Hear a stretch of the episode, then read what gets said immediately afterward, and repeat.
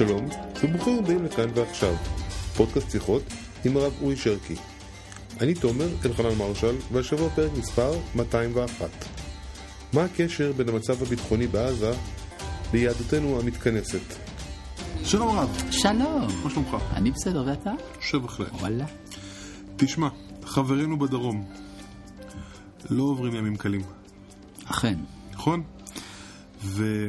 וזה מרגיש כמו הסרט, כאילו, כמו תקליט שבור, ילדים כבר לא יודעים מה זה היום, נכון? אבל אני זוכר פעם היה תקליט, כאילו, תקליט שהיה. הולך עוד פעם, עוד פעם, על אותו, על אותו, על אותו, על אותו דבר, אותו דבר. זה, זה נראה, זה נראה הזיה, כאילו... הש... למה? עזה, למה? פשוט מאוד. כן. משתי סיבות. לא- האחת, שהממשלה רוצה לשמור שקט יחסי בדרום כדי להתכונן למערכה בצפון. שתיים, ואת זה אמרו ברדיו, ושהממשל טראמפ, עם תוכנית השלום שלו, רוצה להתחיל עם עזה. ולכן, ולכן אין פעולה רדיקלית בדרום. טוב, אני חייב להגיד לך שההרגשה שלי אה, היא שהפעם זה לא ביבי. אתה כל פעם אומרים ביבי, ביבי, ביבי, ביבי, ביבי, השם, ביבי נורא, כולם ממש עצבנים עליו, בין אם אתה עכשיו שמאל ובין אם אתה ימין. ההרגשה שלי אומרת שהעם ישראל כרגע לא מוכן לקחת אחריות על ארץ ישראל, וזה לא משנה מי בעם, כאילו 99% מאיתנו לא מוכנים לקחת אחריות על כל ארץ ישראל, ולכן אי אפשר לעשות הרבה עם עזה, כי עד שאתה לא רוצה לקחת אחריות עליה זה לא הולך לקרות. ולכן לביבי לא יכול להיות, איך נקרא לזה, גב בשביל פעולה אמיתית בעזה שתפתור את הבעיה אחת אתה. רוצה להחזיר את אבו מאזן לשם? הרי זה, בד- זה בדיוק הדרך להקים מדינה פלסטינאית, זה גם בעיה, תחשוב על זה. ש? שברגע שנגיד צה"ל כובש את רצועת עזה, את מי הוא משליט שם? את ידידם הטוב, הפרטנר שמרמאללה. ברור? וזה מחזק את מעמדו בסופו של דבר, אחרי שיגידו שהוא משת"פ. ואני אינני יודע אם יש מישהו שמעוניין בדבר הזה. כי זה ייצור איזה מין אה, עוצמה טריטוריאלית, לא רצף, אבל עוצמה טריטוריאלית, שעלולה להוביל חס ושלום להקמת מדינה פלסטינאית. אפילו לא עבר לך בראש המחשבה שאנחנו לא צריכים להשליט אף אחד שם, אנחנו יכולים בעצמנו, אני מדבר על הריאליה אוקיי? של אה, מדינת ישראל. היום מדינת ישראל איננה רוצה לשלוט בעזה. זה לא קשור לשאלה מה אני חושב או מה אתה חושב. אנחנו מדברים עכשיו בגיאופוליטיקה כוללת, ואתה צריך להבין למה עם ישראל מוכן ולמה לא. ואם אנחנו לוקחים את הדיון הזה מגיאופוליטיקה לרמה רוחנית, שרוצות להבין למה הקרע הזה בתוך, ה... בתוך עם ישראל עם ארץ ישראל. בגלל שאנחנו עוד לא מבררים בדיוק מה הזהות שלנו. זאת אומרת, הכל קשור בשאלות ערכיות בסיסיות. והשאלה היא מי אנחנו ומה אנחנו.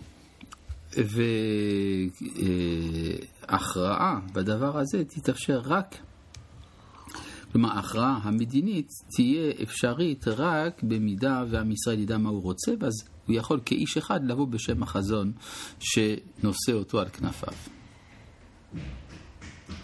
ואיך זה קורה מבחינה כאילו רוחנית, בוא תסביר את ה... החזון הזה לגמרי לא... למשל, החזון לגמרי לא מבורר, כי חלק מהאנשים רוצים פה מדינת תורה, נגיד ככה, בכל טקס רשמי יש תמיד איזה דמות אה, פוליטית, אה, מרכזית, פיקודית, שאומרת, אנחנו עדיין נלחמים על הזכות שלנו לחיות כאן. אתה מכיר את הביטוי הזה? תמיד שומעים את זה או מרמטכ"ל או מראש ממשלה או לא יודע ממי. כן, אנחנו נלחמים על זכותנו להיות... על, על זכותנו לחיות כאן. יש רק דבר אחד, שלא, יש שלושה דברים שלא מוכנים להסביר. מה זה אנחנו, מהי זכותנו ומה זה כאן.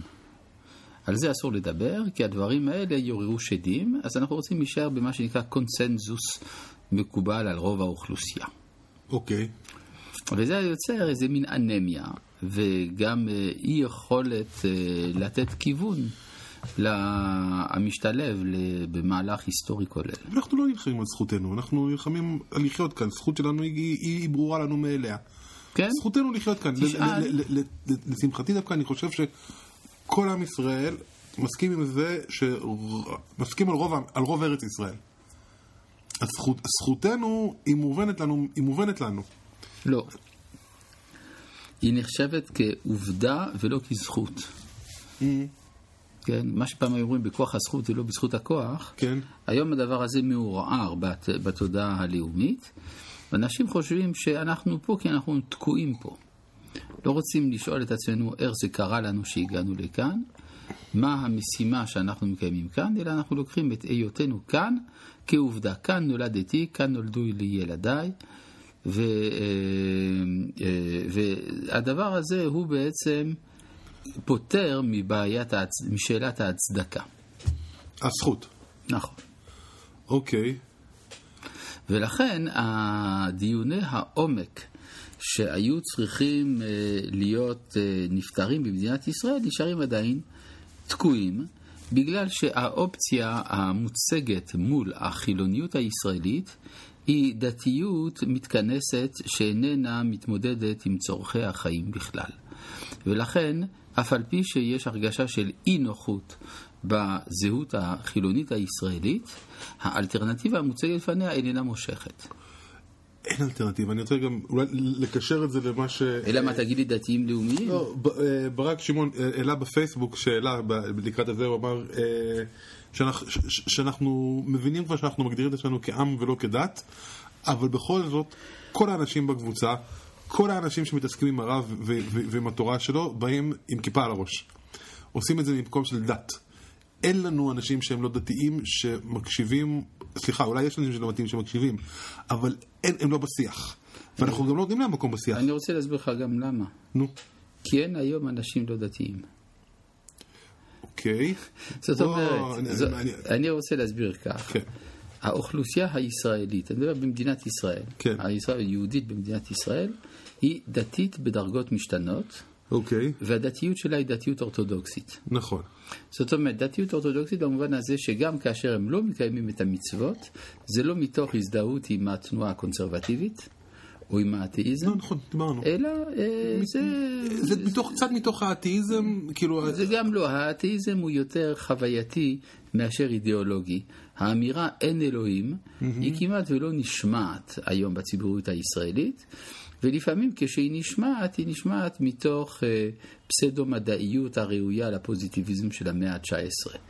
אוקיי. ולכן זה לא מגיע רחוק. אז אוקיי, אז, אז אתה אומר אין, אין דבר כזה שהם לא דתיים. אני ככה, האנשים שהם בצד השני של הסקאלה של הדתיות. הם לא, רוצה? הם לא חלק מהשיח הזה. אתה מדבר על שיח למה, וכי אני לא מדבר על, אה, יחד עם, אה, כמו שיצא לי בזמנו עם פרופסור שטרנגר, וכי? לא יצא לי להיפגש עם, אה, עם, עם מספר אנשים ב... אה, נגיד, אתה זוכר, בפאנלים שהיו לי בראש יהודי עם כל מיני גורמים בציבור החילוני, וגם, הם וכי... תמיד אה, כנגד, הם לא חלק מהמחנה הזה שחושב שיש... הם לא, הם, הם, הם לא חלק מהמחנה שחושב שבא ואומר יש יהדות אחרת להציג לעם היושב בציון שהיא לא יהדות מתכנסת. אין, אין, אין אף אחד שמציג יהדות אחרת כזאת. אתה דיברת על מי שאיתי, או אתה מדבר על... אה, אני מדבר עם מי שאיתנו. איתנו, איתך, איתנו, עם- ש- ש- ש- שמאמין ברעיונות האלה. תראה, למשל, אתה מכיר את עוזי דיין? כן. הוא אמר לגבי המושג הדתה שהומצא לאחרונה, הוא אומר, אין הדתה, וחבל שאין. יש טמטמת. שים לב להמשך, כן, חבל שאין. חבל שאין. החבל שאין הזה אומר שיש אנשים בציבוריות הישראלית, שאף על פי שהם אינם בכלל הדתיים, אה, אינם מכירים את עצמם כמנותקים מן הזהות הד- הדתית. במיוחד שבעם ישראל מעולם לא היה בירור מוחלט של הפרדה אבסולוטית בין זהות דתית לזהות לאומית. אה, ולכן, אה, למשל, הטענה על הדתה היא מגוחכת בגלל זה. בגלל שאם אתה רוצה לבטל כל מרכיב דתי בזהות הישראלית, אתה מבטל אותה לחלוטין, היא בעצמה. נכון. ברור. אז אבל כי, כי אנחנו לא הצלחנו למצוא משהו ש... כי אין אלטרנטיבה. למשל, אה, בואו ניקח את שני המרכיבים של החילוניות על פי אליעזר בן יהודה. שהיהדות כבר לא מוגדרת כדת, אלא כארץ ושפה. אוקיי. מהי הארץ? ארץ ישראל ארץ שקיבלנו. הקודש. ארץ הקודש שקיבלנו. ומהי השפה? לשון הקודש. זאת אומרת, בסופו של דבר, החילוניות הישראלית אה, נושאת בקרבה את המעצורים של עצמה. לא מספיק טוב. כאילו, כי הבעיה היא שאנחנו תקועים עם עצמנו. אנחנו מסבירים לעצמנו למה אנחנו צודקים. אבל אנחנו לא באמת יכולים לבוא ולקחת, לנהל שיח שמכליל אנשים שלא מוכנים, שמוכנים להגיד, אני לא מוכן לשמור שבת לפי השולחן ערוך. אני שומר שבת בדרכי שלי, אבל היא לגמרי לא הלכתית. לא הבנתי, אתה רוצה שהדתיים יסכימו לחילונות? אני רוצה שהדתיים... התשובה היא לא, אבל הדתיים מסכימים שהחילונים ייסעו בשבת? מסכימים.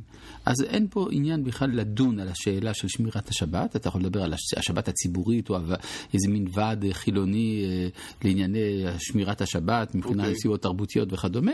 לעולם זה לא יתאים לדרישות של השולחן ערוך, אז אין על מה לדון. מה שאתה כן יכול לדון, זה לא על הסור מרע, אלא על העשה טוב.